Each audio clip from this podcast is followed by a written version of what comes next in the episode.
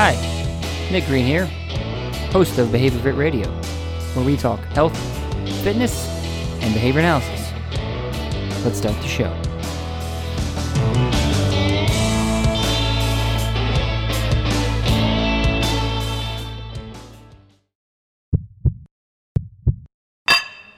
Just a quick note on this episode this is an audio only version of the YouTube clip that goes along with it. Enjoy. Hello, everyone. Nick Green here of Behavior Fit. Um, today, I'm going to take a. This is going to be part one of a two part uh, podcast in which um, last Sunday I gave a performance call, or a performance. I call it, I'm reading the word performance. I gave a presentation called Unleash Performance Inside and Outside the Box a scientific approach to health benefits and gains. Now, while there's many people interested, um, not everybody lives in Noblesville, Indiana, so not everybody could attend. So what I'm, what I'm going to do is go ahead and go through part one on the podcast. Again, this is a YouTube video, so I have the slides in the background, and then uh, next week I'll do part two. But uh, today we're going to handle part one, performance um, outside the box. So um, big shout out to Three Kings Athletics. Um, they gave me the platform, got to meet a lot of new members, um, had a great discussion, gave me new ideas for future presentations and, and coaching strategies in the future. So big big shout out to Three Kings Athletics. Go ahead and follow them everywhere. All right, again, uh, the disclaimer here for this uh, this presentation, this part one is, uh, you know, I love CrossFit. I, as a behavior analyst, uh, want to recommend uh, physical activities that uh, align with individual preferences and what is, is possible in somebody's environment. Now there is a, a, shaping step to CrossFit. You know, it takes a while to learn things, so I think there's benefits to everybody. But again, this is just disclaimer. I love it. Uh, maybe you might love it too. Um, this uh, this podcast, this message, this part one is just a supplement to what um, is already out there. You know, when it comes to coaching and, and fitness and everything. And um, really, it's all about you know everybody's journey is unique. So um, just let's let's just get those those pieces out of the way. So my goal here, um, again, looking at the slides, um, it's really to educate on the importance of movement outside of the box. So we're spending a lot of time in the gym. You know what happens outside of the box. I keep saying box. That's just kind of the lingo, the street term for um, what a CrossFit gym is called, uh, the box. Um, so second goal, provide tools and strategies for you to enhance your training inside the box. That'll be in next week's podcast. And then really just, you know, it's really to share my passion for fitness and science. Um, um, again, looking at uh, Behavior Fit as a, as a, as a, as an education-based company and what I help people do, it really kind of comes down to this: is that it's all about making better fitness decisions. And if we break down each of those terms, better is I value data based decision making, so I think my decisions will be better in that respect. Fitness, it's fitness is the subject matter, and decisions is. I bring that up because, you know, I can make all the decisions in the world, but really when it comes down to it, everything that I'm going to present on this podcast and all previous podcasts and future episodes, future content, it's all about what you're going to do, what decision you're going to make when you're given this information. So, uh, that's what it comes down to. Behavior Fit is about helping you make better fitness decisions. So, a little bit about me um, on the slides here. I got a sports side and I have a nerd side. Sports side, I like to bring this up, talk about this at the beginning of any presentation because, um, it, again, your job as a consumer is to really evaluate, you know, am I qualified to talk about, you know, everything that I am about, you know, that I will share here in this episode and everywhere else. So, uh, sports side, um, when it comes to CrossFit and functional fitness, functional movements, um, I've been in the game for about six years, working on my seventh year. Um, I've learned, I've earned extra certificates when it comes to um, these coaching modalities. So CrossFit has a basic CrossFit Level One coaching certificate. Um, that is a an all weekend training. You do a lot of in person demonstrations, learn a lot about um, the movements, the foundational principles, uh, things like that. So I have that certificate, which that would allow me to coach in any CrossFit box if I if I chose that career path. Um, there's I also have a certificate in movement and mobility in which uh, Kelly Starrett, he's also known as the Supple Leopard. Go ahead and check him out. Um, he's kind of the uh, I would call him the godfather of movement and mobility. I'm really looking at taking care of yourself. I'm taking care of your joints, bodies, muscle, body, muscle, tendons, all those things to help you um, move and ambulate, you know, all throughout your day at a high level. Um, so I have those two extra certificates when it comes to um, functional training, and I also have a background, uh, just general sports background. I played baseball the most um, ever since uh, elementary school. Then I wrestled for six years, ran cross country, played golf, and played a lot of soccer um, growing up. So that's kind of the sports side. Nerd side now, this is the fun part. Um, graduated in May of 2019 with my PhD in behavioral psychology.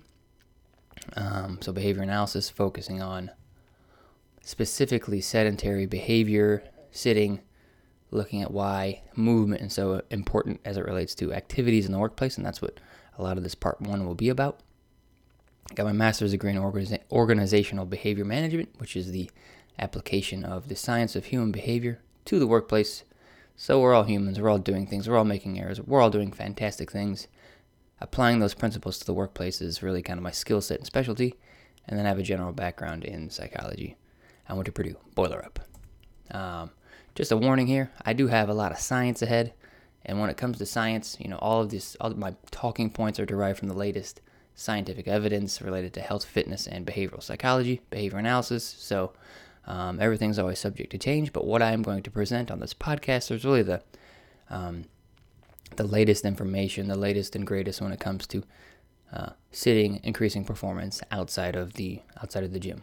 So this is part one, unleashing performance outside of the box. So when we begin talking about movement, we need to start with the evolution of movement. This is where I may lose some people, but we all, if we're all on the same page here, uh, we need to uh, see how our bodies, our human structure, has been adapted to move. So, on the slides here, we see this beautiful uh, rendition of our musculature. Uh, we have all bones, muscles, and tendons. We have arches in our feet. Um, the arches help support, you know, the, the function of the foot. Our toes extend forward, allow us to move in a forward direction. Our glutes, the largest muscles in our bodies, help us stabilize, stand upright. Our hips have evolved to face sideways to carry all that torso weight, and our spine is shaped like a nice S curve um, to help balance with our head, neck moving forward. So, um, starting there, we have a very good understanding of that our our body has been has evolved for general movement day in and day out. Um, and really, when we look at the consequences of movement, it came down to this it's all tied to the effort for food. So we have our ancestors moved or walked every day um, at, a, at, a, very high level. So um, these are anthrop- anthropomorphic data, or I believe that's right. Um, the historians have figured out that uh, our female ancestors walked 5.6 miles a day on average, and males 9.3 miles a day. Now, what, what's the difference there? Well, males were out in the bush hunting and gathering, doing more long distance hunting, things like that. So they racked up more miles on their frames. So that was how much activity our ancestors had back in the day. And now today, if we're thinking about the consequence related to food, that effort is really next to zero. And how do we know that? Well, we have grocery stores, right? The food is brought to a store, and we drive our car to the store, and we get out and there's not much hunting or gathering. It's all right there with a nice price tag, and off we go. We have apps. Um, I'm in a office sitting now. Many people have the DoorDash app, have the Uber Eats app, have all these uh, have all these food delivery apps. Um, you know, my favorite restaurant is Jimmy John's. They they pride themselves on being freaky fast. So again, the effort is really just a phone call or an app away, and so we uh, we're in trouble here, right? That's where we, that's where we're getting to. So I have a graph here. Looking on the x-axis, we have daily. Y-axis, we have miles. Um, so again, looking at that ma- that male daily mile output. Males are walking or running nine miles a day. Females five to six, five point six miles a day, and really, we're not even meeting the, the basic recommendations. And so, if, if you think about um, what the current recommendations are, uh, there's common ones out there provided by um, you know, CDC, general health organizations, uh, American Heart Association. Now think about it. What is the general recommendation today when it comes to physical activity? It is 10,000 steps per day which is roughly five miles, and that is below the female average. So on the chart here, you have males at nine, nine miles per day, females at 5.6, and the general minimum recommendation is 10,000 steps per day. And we all know the world is not moving that at a minimum. So, well, what's the issue now? Now, the problem is we're living in this information age. Again, we're doing more things not tied to our survival. So, these rapid changes in culture leave us with the same two to four million year old body, right? So, um, we have a graph here that shows uh, from the 1400s up to about 1950, and there's orange dots along this blue curve. And you see just like in 1400, the printing press was invented. In the late 1800s, the car was invented. Then the 1960s and 70s, you have uh, computers and you have cell phones. And now today, we have smartphones and we have all these wonderful bits of technology. So the curve is going sharp, sharply up. So the growth is is uh, exponential on the technology curve. But now we have a red horizontal line just below that, and that shows the change of what? The human body. The human body has not changed um, to any degree or fashion to the extent that technology has changed. So we have a bit of a mismatch here, and that's something that um, comes from a lot of the evolutionary biologist books. Uh, the term is like a uh, a mismatch hypothesis, hypothesis, meaning that the world has a, around us has changed, but our bodies have not changed um, to keep up with it. Um, and so, as a researcher, a lot of opportunity here. There's 117 billion dollars um, worth of opportunity because that's the estimate that the CDC put out back in 2016 that the the cost of physical inactivity each year exceeds 117 billion every single year. It really kind of comes down to this. I don't know how many people have heard of the phrase sitting versus smoking. Um, if you have, great. If not, this will be a, a key educational moment here for you. So, sitting, I have a quote here. For every hour you sit watching TV or listening to a lecture, listening to this podcast in your car, your life expectancy decreases by 22 minutes. And that comes from a leading health researcher, David Dunstan. 22 minutes. Keep that in mind. Now, smoking, for every cigarette you smoke, your life expectancy decreases by 11 minutes. So here we have sitting decreasing by 22 minutes for every hour, and smoking decreasing by 11 minutes. So that might ask, you know, you might think of, oh boy, if I sit and smoke, does that decrease by 33 minutes? Eh, I don't know if the math works out that way, but we can see um, just by that 22 to 11, you know, smoking one cigarette versus sitting for an hour, we can start seeing the potential health um, uh, health risks that are associated with this. So looking at sedentary, sedentary behavior and obesity, um, increases in sedentary activity. There, it's associated with all these increased risks in diabetes, cardiovascular disease, various cancers, all cause mortality. And really, as I was discussing this slide with uh, some friends um, at the gym, you know, the science on sedentary behavior and sitting was pretty definitive. You know, I'd say back in 2011, 2012, and since then, over the past you know six to eight years, the message is, has been the same. No matter which kind of risk group you might be in, it could be uh, pregnant Latino women who live in a certain part of the country, or you could have um, elderly African Americans with you know prostate cancer. All these specific demographics, the story is the same.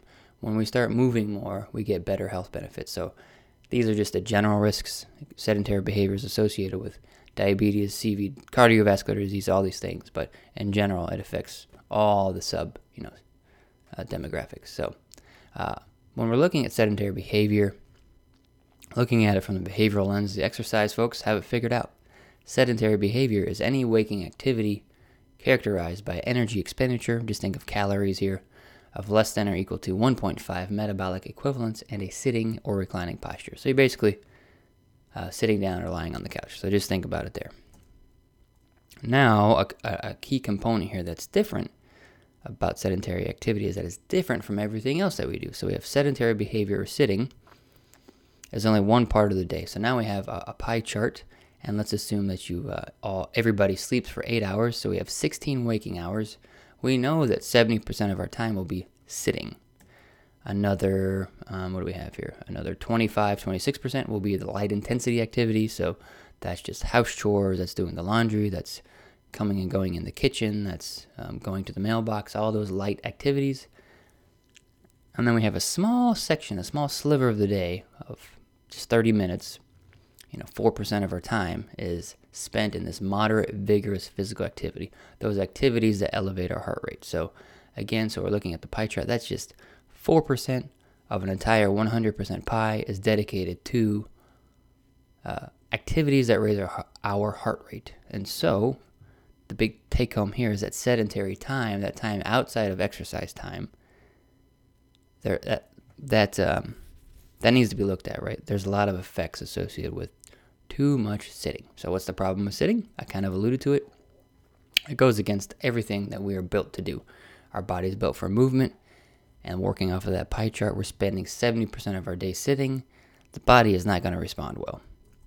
So on a typical day, um, these graphics here, we might be we might be commuting. This is just uh, Frank Griffin cartoon slides from Family Guy. He's driving, then he's at work. He's painting his fingernails at, at the computer. Then he goes out to uh, he goes out to lunch with Quagmire, sitting. He might get some physical activity. He gets into a fight with the the crazy chicken, and then he goes out with friends, have a couple of drinks, have some dinner, and then he goes home and engages in some sedentary reinforcers, i.e., watching TV, and then that cycle repeats. And this is probably the the typical uh, behave physical activity pattern, that sedentary behavior pattern that most Americans are engaging in most of the day. So you just repeat that. Um, you know, we have social commentary of movies here. This is a slide of WALL-E. Um, the movie WALL-E has a, it's a you know it's a movie about uh, how humans have really just automated their entire world, and there's a picture of overweight cartoon people, and they're watching pretty much transparent iPads, sucking down Slurpees, and then the WALL-E, the WALL-E characters looking at them like, "Oh no, what's happening?" Right? And so they're just kind of going down this conveyor belt, and this is like what's what's happening in the world, right? And then, um, you know, it's really this is, this is a, a commentary on how our sedentary behavior of sitting is kind of like sneaking into our, our arts and culture. And so we have a movie like that. Um, we have the probably one of the greatest TV shows ever in which people are, you know, really fighting and arguing for this, the power of the chair. Um, the series just wrapped up, but there's a lot of family drama, a lot of fighting, there's a lot of wars, there's some dragons involved. What show am I talking about? Game of Thrones, right? Game of Thrones, I love the show. Shout out to everybody who read the books. A lot of opportunities to, to change change the storyline if uh, if George R. R. R. Martin writes the final books, puts them out there. But uh, again, there's so much power, so much cultural ramifications that comes with just having the ability to sit down. So I just like to throw that piece in there because not only is it about physical activity and movement and searching for food, but really that cultural piece is going to shape a lot of what we do day in um, and day out. And here's just a quote that I got from a book that was all about chairs and chair design. Is that um, from William Stumpf, who is a office chair designer. He says, "quote You shouldn't sit in e- you shouldn't sit in even the best designed chair for more than 30 or 40 minutes at a stretch, meaning that we're not supposed to spend all day sitting down, right? So there's a lot of uh, ill health effects um, associated with sitting, and this is where we'll where I will jump into kind of uh, this nice chart here. So you might be thinking, well, Nick, I, I exercise. That's that's good enough, right? Well, here's kind of the major the major case here is that you actually have to do a lot of exercise to protect against regular sitting. So this is where it may be hard to um, understand over the podcast. So go ahead and check it out on a slide of the video here. But what I'm going to show is a set of set of graphs, one graph, as I move forward here. So this is a three-dimensional graph, and the y-axis is uh, risk of death. So what happens is anytime we have very large risk factors, the cylinders, the data points are going to be super high. So we want low data points is better for associated risks. Okay, so that's the y-axis. On the primary x-axis, we have the amount of sitting time, and that's kind of bucketed into how much sitting you do per day. Is it 0 to 4 hours, 4 to 8 hours per day, 8 to 11 hours or greater than 11 hours a day. So just think about your day job, what you do on the daily basis, how much sitting time do you have?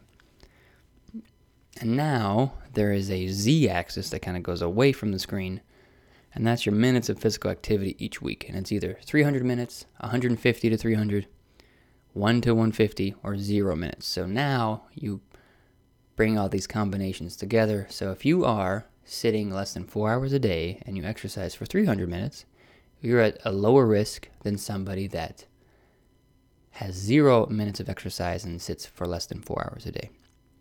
So then going backwards, um, so the, the kind of the depth of the graph, you have a zero to four, that's the lowest bar, and then if you exercise less, the next risk is higher. Then if you exercise less than that, it's higher, and so on and so forth. So it's very hard to describe over podcast. So I encourage you to look at the video. So um, what happens is, is once you increase the sitting time from zero to four to four to eight, that the, that height, those relationships essentially stay the same. So as you increase your sitting time throughout the day, so again, the worst combination is sitting greater than 11 hours and not exercising at all. That is the tallest bar. That's the worst risk factor. Now, the best risk factor is the shortest bar, which is exercising the most and sitting the least.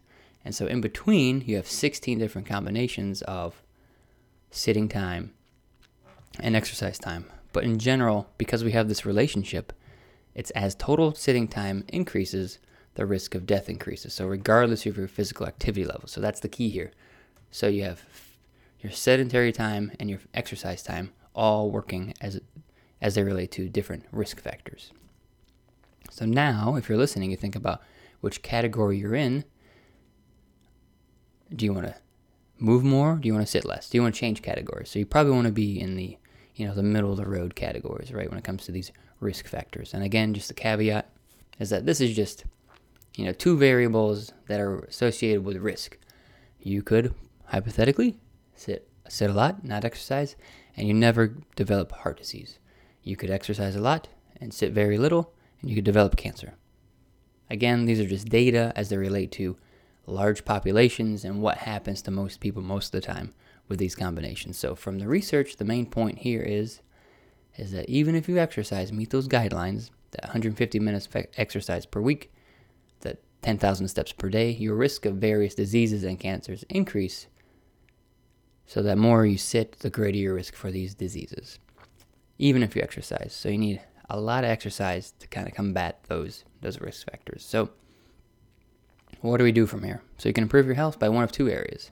You can increase your total sitting time, or sorry, that's the wrong thing to do. You can increase your total exercise time, or you can reduce your daily sitting time, because each of those will, will reduce those risk factors. So the experts got together. The researchers said, okay, what, what do we do? We need to decrease that volume, reduce that sitting time by two hours each day, and then we need to work up to four hours. They don't have specific research to back that up, but I think that's a general guideline that we all can agree with. So reduce your total volume, that sitting time, that two hours per day, and then you need to move every 30 minutes. So that's where that um, that uh, those timers come in, and that's where the standing desks come in. That's why they're so popular. So I'm if you if you're watching the video now, I'm at a standing desk, so I'm reducing some of my sitting volume um, today.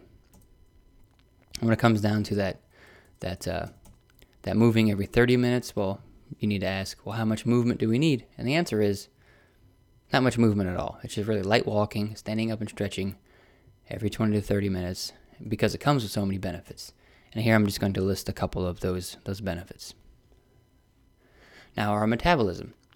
Uh, metabolism improves. Right? I'm not a I'm not a nutritionist or dietitian or internal medicine doctor, but just generally after eating, those that move more have improved blood sugar levels, better insulin levels, versus those who do not move or walk within 30 minutes have poor poorer blood reading. So think about kind of that grandma's rule of you need to go walk off your dinner, right?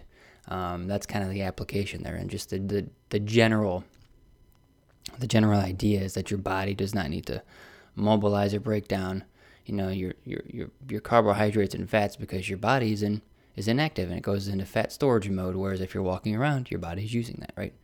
Um, so that's that's uh, one of the main benefits of regular movement. Um, the the next one is that you're going to have more muscle engagement. So I got an image here of, uh, you know, a, a 3D picture of a of a of a muscle, of a full body muscle, and the buttocks are highlighted red. So your muscles are used and get stronger. So it's true.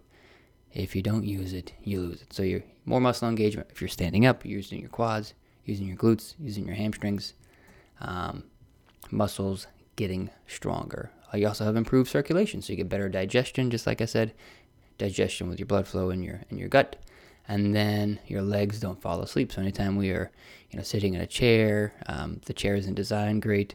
You're pinching your legs. You're starting to get, you know, your legs start to get swollen. Right? We all, we've all heard about that. Where uh, diabetes patients, their legs gets get swollen uh, from uh, from just the way gravity pulls, you know, things in, uh, you know, blood into their legs. Circulation isn't great.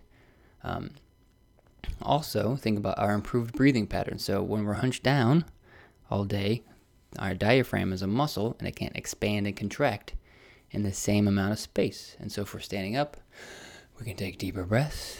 We can we don't have shortness of breath, and we have better breathing. We have improved blood flow. So the general idea here is that you get more oxygen to your brain. You're more alert, at work. You have you can you can think better on your feet. That's the general um, idea there. So standing up and moving, your diaphragm can bring more oxygen to the brain. And probably one of the most common issues with sitting that we hear about. Again, getting back to that that S spine curve. Our spine is de- designed for upright movement and walking. When we're hunched over all the time, we get all kinds of pressure on our back so we can relieve lower back pain when we're up and moving, we find ourselves in better positions, so on and so forth. So just being upright, moving can be beneficial to reducing uh, back pain. So here's just a couple strategies now to just think about. Again, this is part one of a two-part um, uh, podcast. So thinking about how to improve our performance outside of the box. You know, we spend a lot of time working in this knowledge work, this computer age. So when you walk into a space you'll be working for more than the next two to four hours. Just think about how your office how your office is arranged. Um, do you have you know can you go stand at some type of bar height table and do a little bit of work there? What tasks are there? How long are you going to be there at each task? Right? Some tasks need to be uninterrupted for a while. That's okay. But just think about okay if I do a a long, heavy, concentrated task. Maybe I need to do a couple 20 minute ones here, 20 minute ones there. That's what I like to do you know, to mix up my day. Uh, if I have a long computer session where I got have to crunch a lot of data, make some presentations, I'll do that for two hours. Then I'll go find somebody in the office, catch up with them for 20 minutes. You know, maybe go back to my desk, have a meeting, mix it up, mix and vary throughout the day. Step two, this gets in more to kind of the antecedent side of things. Um, we want to trigger more movement. So we want to trigger um, give us the opportunity to, you know, go ahead and remember to move, right? We get caught up in our work. Got to set those timers every 25 to 30 minutes. I have an Apple Watch, has a great feature, easy. You can put a shortcut on there uh, to go off. I usually do every like 40 minutes. That seems to work for me. But every 25 to 30, some, some type of movement is good. Um, you could remove trash cans and office supplies from your desk. Instead of having everything, instead of having the, the supply closet, underneath your desk. How about you go walk to the supply closet, right? How about you go walk to the trash can that's in the kitchen? You could also purchase a purchase or make your own standing desk. You can put cardboard boxes um, under under your uh, under your monitor. You can set things up there, and I have a whole infographic you can look on my website of how to set up your desk right. Um, you could regularly drink water. So if you have to, if you drink more water, you're going to need to go to the bathroom more often, right? So we're going to trigger more movement that way by meeting our biological needs. Um, you could park far away in a parking lot. That's what I do. Um, you're not going to be walking too much in the office anyway, so that's one sneaky way to get in some extra steps um, before you know it. You could rearrange your work tasks, like I just said. And the last uh, strategy for triggering more movement is that we can advocate for policy policy change. You know, within within our industry, within our organization, we could um, you know, maybe we could get some type of stipend to get multiple employees standing desks. We can have walking meetings. We could do all kinds of things. So there's a lot. You know, it's kind of a, a global, you know, approach to how to get more movement outside of outside of the gym. And one piece here, um, uh, when we're thinking about movement, it's all about the quality of movement, how well we are are feeling on the day to day, especially when it comes to mobility. So, um, Fortunately, there's one great benefit of CrossFit.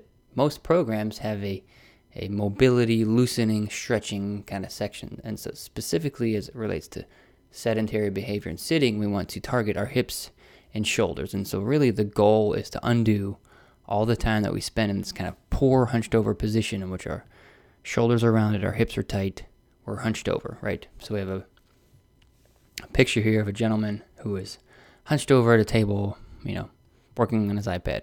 That's kind of like what the what the standard is for most people today.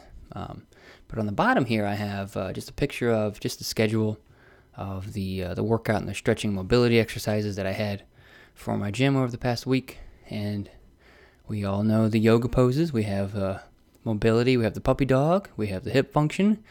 Um, all those exercises. We have uh, PVC pipes, so those, so those white plastic kind of construction material PVC pipes. That's what's used oftentimes in the gym to warm up the shoulders. We can do some overhead squats with those. We can um, do pass throughs, we where we hold the bar um, above our head and bring it behind our behind our back. We do those, loosen up the shoulder. So all these activities are great for mobility because of all those short-term effects, you know, short and long-term effects that comes with a lot of sitting time. So in the pictures here, we have a guy in a kind of a low squat and a kind of a elbows on the inside of his knees, um, position, loosen up his hips. There's a young lady who has her hip on side of a, uh, a plyometric box, leaning forward, her hips um, uh, in that p- position. There's a there's a gentleman in the uh, lower uh, lower right where he's got his he's grabbing his wrist behind his neck or behind his back, and then he's um, he's tilting his his neck to the left and right. And then we have Dominique Moceanu. She's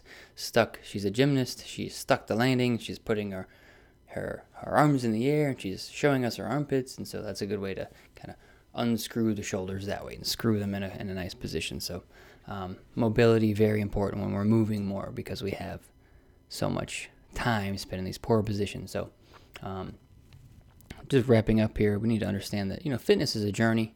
Everywhere, everybody's journey is going to be unique. So, getting back to those graphs here, you have kind of four different combinations here. You could sit a lot and not exercise. It's probably the worst combination.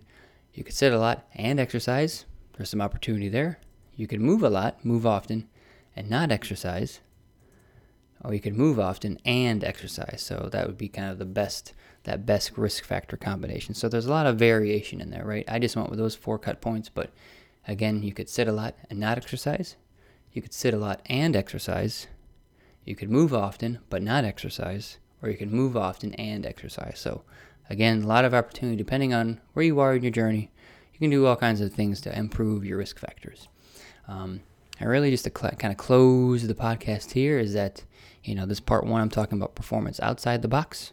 I think it's important to look at how our performance doesn't happen in a vacuum, right? Everything we do outside of the outside of the gym is going to affect how well we do inside of the gym. So we have if we spend all day sitting at a chair, commuting, or sitting in a chair, sitting at the office, um, sitting down at home, then when we get to the gym, we got to undo everything and now we need to be in different positions, it's going to take a while to see those effects. So if we can stay loose and stretch throughout the day, that's only going to help us perform in the gym. And once we get to the gym, we're going to have specific targets and again, that will affect how we feel outside the gym. So there's a there's a two-way relationship here when it comes to unleashing performance. So that's it for part 1. Stay tuned for part 2. Keep moving. Talk to you soon. That's it for today's episode. I hope you enjoyed. If you haven't yet, follow me on all social media platforms. You can find me at Behavior Fit. That is B E H A V I O R F I T on Facebook, Instagram, and on YouTube. If you haven't already, check out my main site where there's blogs, sign up for the newsletter, and more. Go to www.behaviorfit.com or email me at nick at behaviorfit.com. Hope to hear from you soon and keep moving.